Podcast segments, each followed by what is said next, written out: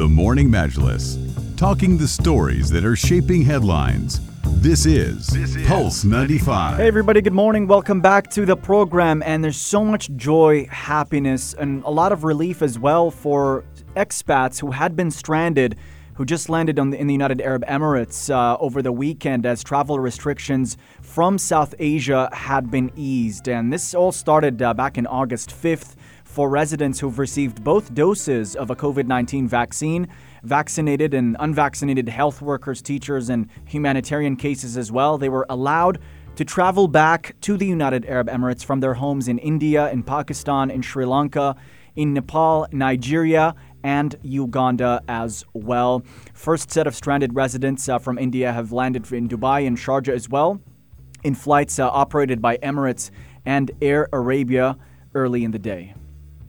It's great um, to see that, uh, that, lots of people are returning back, and uh, I, in fact, also returned back from uh, Europe this morning.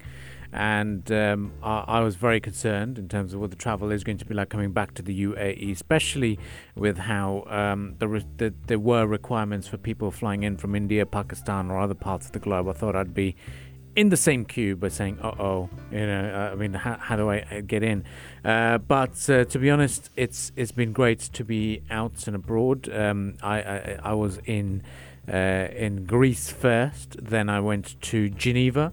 From Geneva, I travelled around the Lac Léman, the the Geneva region, the Vaud area as well. Uh, went to Lausanne and then went to Montreux, uh, the other parts of uh, the the lake, and uh, different cities in in Europe. And it was great to see because the world is open, and it's great to see that the people are able to travel, especially in Europe, where things are a lot uh, easier in terms of restrictions. Uh, you, you, can walk around with no face masks and you can go out and explore. But yes, you'd be wearing face masks only uh, when you're taking a public transport or even if you are uh, going on a train, for example, uh, or going into shopping malls. So, so that, that's what the world of Europe was like.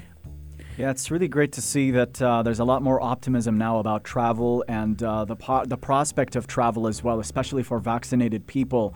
And uh, it's also great to get some clarification now on travel guidance uh, guidelines from for people like you. You've been through it and mm. you know mm. what it's like, and you've gone through the tests. And I think the more people talk about it, the more of a clear picture we get. Because still, a lot of things seem vague, right? It does. I mean, I had a lot of unanswered questions myself because uh, I, I, messaged Iman Majali, who flew off yeah. uh, to J- Jordan a few times. and messaged a few people before traveling mm. to Europe, thinking, what is it actually like? And that was my purpose. Uh, and, and I did uh, shamelessly post a lot on Insta stories just so that people understand that you know it, it's all fine actually. Mm-hmm. Um, and this was your first trip after COVID started. After COVID, yeah. yeah. my first trip in 20 months, and I was literally counting on the plane yeah. at the time. So when I flew on the aircraft, what looks different for you? So much has changed. Mm. So much has changed. Uh, firstly, is uh, getting into the check-in.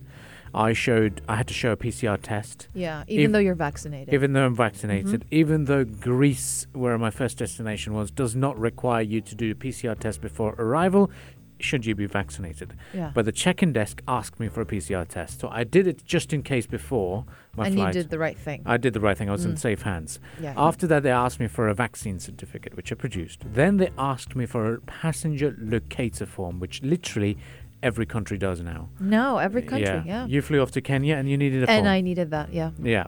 No. So that's li- that's like their contact tracing form. So if someone were to be affected by a virus wherever you are, yeah. They have your details so they can. They know where you're going to be staying yeah. and all of that. Exactly. Now my second thought in my mind was, what's it going to be like flying? Because I went on the fully vaccinated flight. That was my first flight in 20 months, and I flew mm. only above the UAE. I remember that. Yeah.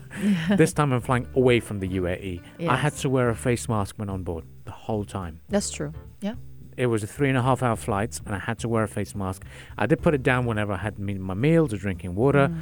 uh, but the cabin crew would be there and saying, "Look, wear your face mask." When I landed in Greece, no issues. all they asked me was for my passport and my locator form and my right. vaccine certificate. They looked at it. They the didn't. queues were were long, or uh, it was a free in flow. the airport? free flowing. I didn't I didn't see long Okay. queues both in Geneva or even in in, in That's good. Greece.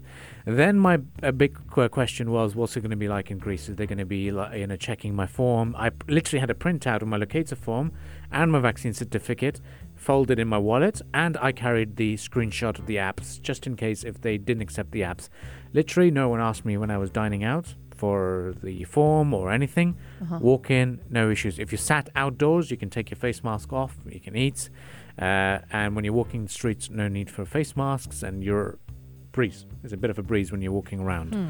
Uh, so that was great. Greece was brilliant. So San- no policeman stopping you and telling No. you wear your mask. no. Security personnel, wear your mask. Social Uh, distancing. If you walk None into, of that, right? If you walk into shop, Mm. uh, then they would expect you to wear face mask, and they tell they'll say to you, "Do it." You know, please This is your- in Greece. this is in Greece. because you went to Greece and, and Switzerland. Switzerland. Yeah, Now the big question is for a lot of people saying what travel is like within Europe. within Europe. Yes. Uh, so that was my next big challenge. So I filled out another passenger locator form for Switzerland, Mhm. took off from Geneva, uh, from from Athens airport, landed in Geneva. Before So you have to do a locator form. another locator form. Another form one. for the country you're landing in, Right. From Yeah. Greece to Switzerland. Switzerland. Okay. Another locator form. Mhm. When I took on took off on the plane, uh, landed in Switzerland. Usually in Schengen zones, there's no border checks. Uh, usually. Yeah. Um, and then I landed in Geneva airport, took my bags out. Before taking collecting my bags, just off the after the plane, Mhm. there was a security check. Yeah. They checked my passport, they checked my passenger locator form, and my vaccination certificate again. Mm. After that, I was allowed out. And Geneva, brilliant place. Uh, you know, you you step out of the airport, the city is so within. It's only a few minutes drive from the airport. Mhm. So I was amazed by the, the vibe. I was amazed that people were out and about celebrating their uh, National Day as well on 1st of August. Nice. I did not know it was then, and I realized it was. I was, all right, I'm going to join the party. Uh-huh. And it literally was a party. It was raining, it was drizzling.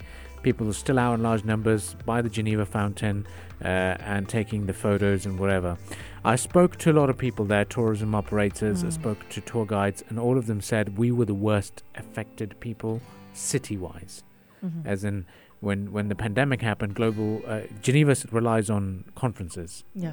uh, events people come in for events come in stay in hotels events are gone it's all Yeah. virtual so no one's coming and literally they said we sadly had to shut down hotels there's a lot of hotels that shut down Wow. I'm Uh, sure of that. uh, yeah. and then they also said that people swiss people when they did their staycations they didn't go to cities because it was congestion right a lot of people right. so they went to resort towns or, or villages or, or countryside Mm. um, but now there's optimism, people loving travel, people coming in. I saw a lot of Emiratis, gotta tell you that. A lot of Emiratis were in Geneva.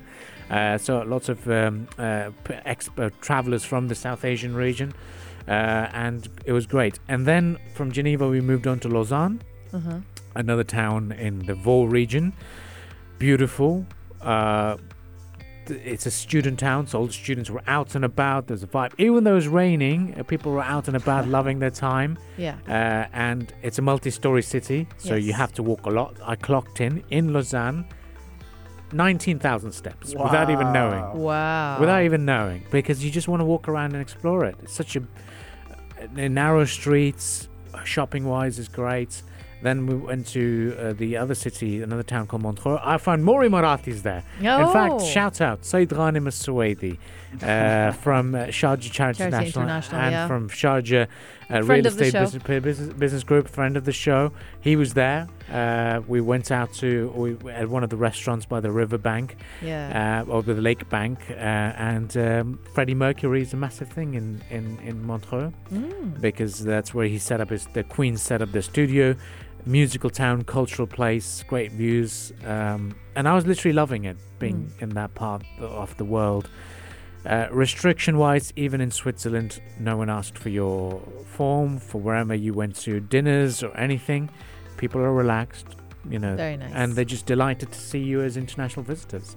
So Okay. it's beautiful. Well, I'm glad you enjoyed it, and happy belated birthday as well, because I Oh, know you you went there Yes. For for my- two causes. Yes. For one, if the first cause being your honeymoon, Mhm. congratulations on that Thank as well, that. and the second one being your birthday. Tactical. Yes. yeah, very Tactical. tactical It was very person. tactical. I loved and it. And I love that he made the most out of his trip. I did, and I'm. And He's I, like, I'm going to Europe. I'm going to go see two countries. two Yeah, yeah, yeah. countries, uh, and I and I do want to share this experience with our listeners so that they can feel a bit easy because as soon as I landed, I literally my WhatsApp was flooded. Yeah. Tr- Local UAE-based travel agencies contacting me saying, "Hey, ba- hey, bro, can you let us know what it was like?" Right. So I Yeah. can tell our clients, I was like, okay, we need to do a special segment on the radio for all of you out there. Inshallah, everyone will get a chance to travel. It'll be easy. Uh, uh, flights will become a bit more affordable, hopefully. Uh, but uh, it's great to see that, you know, when, when you think about the UAE, reduced restrictions, you'd be thinking, are we the only ones like this? But when I went to Europe, we're on a whole new level over there. so great to see that. Well, stay with us on the morning majlis. We'll do a little bit of a breather, uh, and then we'll quickly move on with our topics of the day. And one such, one of them is uh, the tragic passing of a legendary actress. All of this will be discussed right here on the morning majlis.